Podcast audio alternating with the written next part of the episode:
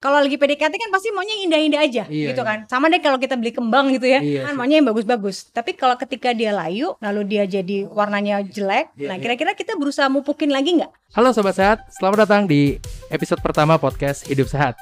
Di sini kita akan membahas fakta, insight, atau apa pun itu yang akan membahas seputar kesehatan fisik maupun mental kamu. Dan podcast ini dipersembahkan oleh hellosehat.com, hidup sehat, hidup bahagia.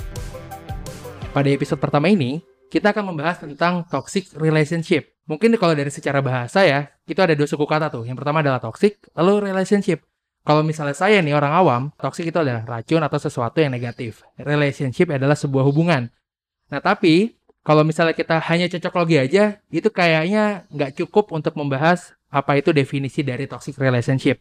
Nah, kali ini eh, saya tidak sendiri, karena saya sudah ada eh, seorang psikolog dan juga beliau adalah love and relationship expert, yaitu Mbak Dian Wisnuwardani, SPSI, MPSI, eh, psikolog. Mbak Dian, apa kabar Mbak? Alhamdulillah sehat. Gimana nih Mbak eh, selama pandemi apakah banyak relationship yang bermasalah atau curhat ke Mbak Dian gitu? Hmm, banyak banget tuh, banyak banget Banyak di depan banget ya? depan saya juga itu Oh, gitu ya? semuanya relationship bermasalah. Artinya memang kalau di pandemi gini kan Hmm. banyak banget memang orang yang jadi stay at home. Iya. Jadi nggak ada koneksi sosial, Iya. nggak ada hubungan-hubungan sosial yang dilakukan atau kurang dari Iya, biasanya. Jadi biasanya mulai muncul lah perasaan-perasaan cemas, Oke. ya, kesepian, bosen gitu. Iya iya iya. Ya. Dan kalau perasaan cemas itu kan berarti dari faktor eksternal ya Mbak. Itu Iya. apakah ada hubungannya dengan si toxic relationship ini? Kalau dalam toxic itu kan pada dasarnya adalah hubungan yang tidak bahagia. Oke. Itu kata kunci, Kata jadi kuncinya, sign ya. paling penting dari toxic relationship. Iya iya. Dia nggak bahagia, tapi dia nggak tahu bahwa dia sedang tidak bahagia. Oke. Ya. Dia tidak tahu apakah dia sadar tapi dia denial. Bisa dua-duanya Bisa dua-duanya. Iya. Oh, oke Jadi oke. uh, satu dia mungkin tahu, tapi dia nggak bisa keluar dari toksik Mhm, itu. mhm. Tapi biasanya orang-orang yang toksik itu dalam Mhm. sebuah hubungan Ya. ya, itu dia mengalami kondisi di mana dia merasa pura-pura bahagia, Oke. tidak bahagia, Ya. tidak bisa keluar dari pura-pura bahagianya itu Oke, paham. karena dia sudah terkena racunnya. Oh, Kalau oke. dia keluar dari hubungan itu, Ya. nanti pasti akan ada efek-efek samping Oke. gitu. Nah, itu yang membuat dia akhirnya jadi bertahan dalam sebuah hubungan yang toksik. Oh, nah, efeknya itu apakah hanya menyerang dari segi mentalnya saja, segi emosi atau dari segi fisiknya juga? Nah, ini menarik banget nih Oke, oke. pertanyaannya Cahyo. Jadi kalau kita bicara toksik, Hmm. Sebetulnya kita bicara bahwa efeknya itu pertama yang kelihatan Iya. sebetulnya dari sisi mental. Oke. Jadi kita jadi merasa sebagai orang yang tidak nyaman dalam hubungan itu. Oke. Jadi perasaan insecure muncul, Hmm, hmm. kemudian eh, perasaan takut gitu ya. Iya. Kalau dia berkomentar nanti pasangannya jadi takut eh, membalas komentarnya dengan mengatakan kamu sensi banget sih. Oh. Masa gitu aja kamu marah gitu. Padahal sebetulnya kita memang merasa tidak nyaman dengan Iya, komentar-komentar dia. Iya, iya. Kalau bercanda biasanya orang-orang yang memiliki toksik itu, Iya. kalau bercanda dia biasanya merendahkan pasangannya, Oke. ya merendahkan orang-orang sekitarnya, dan dia merasa itu adalah hal yang lucu. Oh. Sementara orang-orang lain melihatnya itu adalah hal yang sarkastik, menyakitkan, Iya, iya. dan sama sekali nggak lucu. Oh, Gitu. Oke, oke. Nah, Ya. tadi eh, ada statement menarik nih menurut saya. Kalau misalnya kayak bercandaan gitu ya. Ya. Kan sekarang banyak banget nih anak-anak muda di luar sana yang kalau misalnya kita bercandain aja langsung bilang gitu aja baper gitu-gitu kan ya, Mbak ya? Ya, betul. Nah, berarti penting banget arti komunikasi untuk menjaga satu sama lain di dalam sebuah hubungan ya, Mbak. Walaupun dia hubungannya sudah terlalu lama gitu, itu juga sangat masih berpengaruh ke toxic relationship itu ya, Mbak? Iya, mungkin toksik ini kan baru-baru aja terjadinya Oke. dalam sebuah relationship. Oke. hah? Mungkin dulunya mereka memang saling memahami satu sama Oh, lain, Oh, iya, saling iya. menghargai ya Ya, ya. ada perasaan-perasaan yang eh, berusaha menyenangkan pasangannya itu Ya. ya jadi masih penuh cinta Oh, tapi lama kelamaan mungkin salah satu dari mereka eh, mulai sering ada konflik Oh. yang tidak selesai Iya. dan satunya jadi memendam sebuah perasaan yang tidak dikeluarkan gitu kan Oh. nah konflik-konflik yang tidak selesai itu yang menimbulkan adanya hubungan yang belum selesai yaitu racunnya itu loh Oh, kan iya, marah iya, iya, ya, iya. marah, sedih, terus kemudian kecewa dengan pasangannya. Dia mungkin kurang bisa berkomunikasi, kurang bisa mengungkapkan apa yang dia rasakan, yang dia pikirin gitu kan. Jadinya eh, dia bete. Oh, Nah, dia bete nggak punya pelarian. Iya. Kalau dia ngomong sama pasangannya, Hmm. pasangannya marah juga, iya, iya. ya. Akhirnya dia jadi bingung kan. Jadi aku mesti ngomong sama siapa nih gitu. Oh, iya, iya. Jadi dia menyembunyikan perasaan dia sebenarnya karena mungkin komunikasi yang terjalin antara dia dengan pasangannya juga udah nggak bagus. Oh, baik. Nah, jadi kalau misalnya ada seseorang yang merasa dirugikan lah, kita bisa dibilang dirugikan dalam sebuah hubungan, kan ada tuh beberapa yang mungkin kalau tadi Mbak Dian bilang ada kasus yang dia bercerita ke pasangannya. Walaupun mungkin feedbacknya pasangannya bilang ah gitu doang baper atau mungkin denial gitu ya. Iya. Tapi apa yang terjadi kepada pasangan yang justru dia hanya memendam sendiri? Apakah itu kemungkinannya dia hanya ingin menjaga perasaan pasangannya? Atau mungkin dia tidak tahu cara melampiaskan atau mengungkapkannya, Mbak? Nah, itu sebenarnya tergantung dari tipe kepribadiannya gitu kan. Hmm. Kalau dia tipenya introvert, sebetulnya Oh, kan dia tipe yang biasanya memendam perasaannya, ya, kemudian dia tidak menceritakan Hmm. lagi kepada orang lain gitu. Oh, Tapi oke. kalau tipe yang extrovert, biasanya kan dia langsung mengungkapkan apa yang dia Iya. rasakan, apa yang dia pikirkan Iya, gitu iya, kan. iya. Karena dia nggak mau memendam terlalu lama. Mhm. Nah, tapi sebetulnya dalam sebuah relationship, mau tipe kepribadian pasangannya atau dirinya itu introvert atau extrovert, seseorang harus merasa nyaman mengungkapkan Oh, apa sih yang sebetulnya eh, bikin dia ya? bete, bikin dia sebel gitu kan yang terjadi, supaya jadi nggak ada kayak luka di dalam hatinya gitu. Oke. Ya, ketika berkomunikasi, karena luka itu nanti lama-lama yang eh, makin dalam, lalu dia jadi lebih sensitif kan. Iya, Jadi iya, iya. sehingga apa yang diungkapkan oleh pasangannya itu juga menjadi kayak bumerang lagi nyerang Iya, dia iya, gitu. Padahal paham, mungkin pasangannya nggak masuk seperti itu.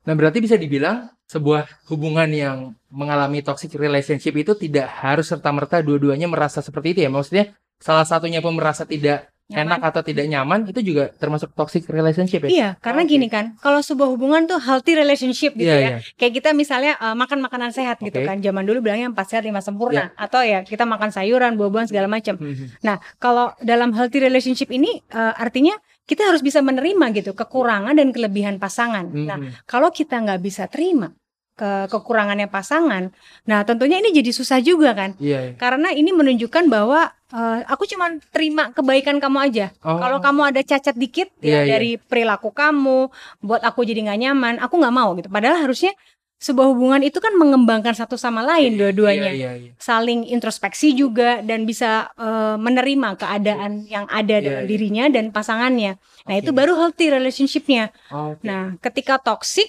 eh, berarti mungkin saja terjadi karena salah satunya mungkin terlalu sensitif juga Oh, iya. ya, atau satunya terlalu dominan Hmm. uh, punya bad temper gitu jadi cepet-cepet cepet banget marah cepet tersinggung Oke. tidak melihat perasaan dari Iya, pasangannya iya, iya. Nah tidak menghargai pasangannya saat itu perasaannya gimana jadi akhirnya saling menyakiti kan Iya, iya. jadi nggak selesai kalau punya masalah Dan apakah ini sebuah pelajaran penting bagi orang untuk proses pendekatan dulu? Karena kan biasanya kalau zaman sekarang gitu ya, orang officially oke berpacaran atau berhubungan kan ada proses saling mengenal dulu ya. Iya. Dan kenapa bisa terjadi ada toxic relationship itu walaupun sebenarnya sebelumnya jauh-jauh hari dia udah proses perkenalan, dekat. Itu apa yang terjadi Mbak? Apakah sebelumnya sifat baiknya aja yang dikeluarin karena lagi pendekatan atau gimana sih?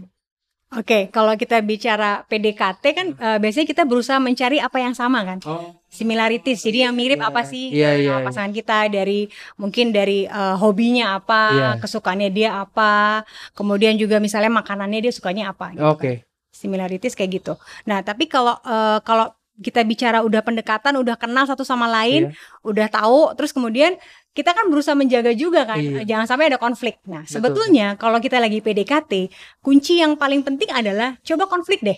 Oh, Jadi create the itu conflict. ya? Oke. Iya. Kenapa gitu? Karena jadi kita bisa lihat dia bisa memaafkan nggak? Oh. Dia bisa nerima nggak sih? Coba ya misalnya Cahyo Iya, gitu iya, kan, iya. atau sobat eh, sehat di Iya, sini. iya. Kalau lagi PDKT kan pasti maunya indah-indah aja, Iya, gitu iya. kan. Sama deh kalau kita beli kembang gitu ya. Iya sih. Eh, beli tanaman maunya yang bagus-bagus. Tapi kalau ketika dia layu, lalu dia jadi warnanya jelek, Iya, nah kira-kira kita berusaha mupukin lagi nggak? Oh, Nah, relationship yang healthy itu harusnya begitu. Oh, Kecuali pasangannya memang udah memiliki karakter-karakter yang tidak menghargai pasangan, tidak berusaha juga untuk memahami pasangan, jadi dia mau menang sendiri, Iya. ya tanda kutip egosentris gitu Iya, ya, iya, sobat iya. sehat. Jadi eh, bener-bener nggak menghargai pasangannya. Pokoknya gue yang paling baik, gue Iya, yang paling iya. oke. Dan biasanya memang orang-orang yang berada dalam toxic relationship, si toksiknya, si Iya. peracunnya Mhm. itu eh, mereka punya karakteristik yaitu narsistik. Oh, Oke. Jadi ya itu karena orang-orang narsis kan dia nggak mau bersaing Iya, kan. iya. Kalaupun bersaing gue harus menang. Iya, iya. Gue nggak pernah kalah. Jadi lo harus nurutin gue semuanya. Kayak gitu. Oh, paham. Iya. Jadi ini sebenarnya pelajaran yang penting juga nih buat sobat sehat. Pertama adalah kalau misalnya merasa tidak nyaman dalam sebuah hubungan, lebih baik diungkapkan aja ke pasangannya ya, Mbak ya. Betul. Atau mungkin kalau lagi lagi proses PDKT seperti Mbak Dian tadi bilang, jangan pernah malu untuk mengeluarkan sifat aslinya mungkin bisa dibilang seperti iya, itu ya mbak ya? maksudnya kita kan gini, kalau kita pacaran, pendekatan gitu ya, Iya, iya. terus kita kan juga berusaha untuk bisa menampilkan diri kita apa adanya. Iya. Kalau kita cuman jaim-jaim gitu ya, kayak misalnya kita eh, ya udah dandan dulu gitu, Mhm. tapi sifat itu kalau didandanin nanti lama-lama kan keluar juga aslinya. iya gitu sih, kan jadi ya ya nggak mungkin gitu kita harus makanya dicobain kalau konflik kalau konflik biasanya kan nanti kelihatan aslinya Iya. Eh, dia bisa menerima kondisi yang tidak nyaman nggak Iya, eh, iya. ketika konflik itu terjadi dia kelihatan nggak kalau marah misalnya matanya membelalak Iya, terus iya. suaranya mening- meninggi atau Oke. tidak intonasinya terus eh, misalnya dia cepat bete apa enggak atau dia bisa menerima kesalahan dirinya atau pasangannya itu Oke. jadi itu eh, kalau kata dibilang dites Iya. sebetulnya kan nggak perlu dites juga biasanya keluar kan konflik Iya. itu Hmm. misalnya gue nggak mau nonton film yang ini gue maunya yang ini Iya. Nah kalau kita misalnya berusaha untuk memahami ya udah gak apa-apa deh kita nonton ini tapi minggu depan nonton yang ini ya Oh. kalau yang satu yang bilang nggak aku pokoknya nggak mau nonton ini sama kamu oh berarti kan kelihatan tuh Iya, checklist satu berarti orang ini nggak mau menerima pendapat aku Oh. padahal aku mau ngalah buat dia Iya, iya. jadi sebetulnya kita udah bisa bikin kayak agenda PDKT itu Iya, iya. eh, supaya jadi lebih eh, nyaman juga Iya. buat kita mengenal dia gitu Dan Kita- jadi lebih tahu gimana cara memperlakukan dia kalau misalnya sifat yang kurang nyaman di kita muncul dari dia gitu ya. Iya. Ya?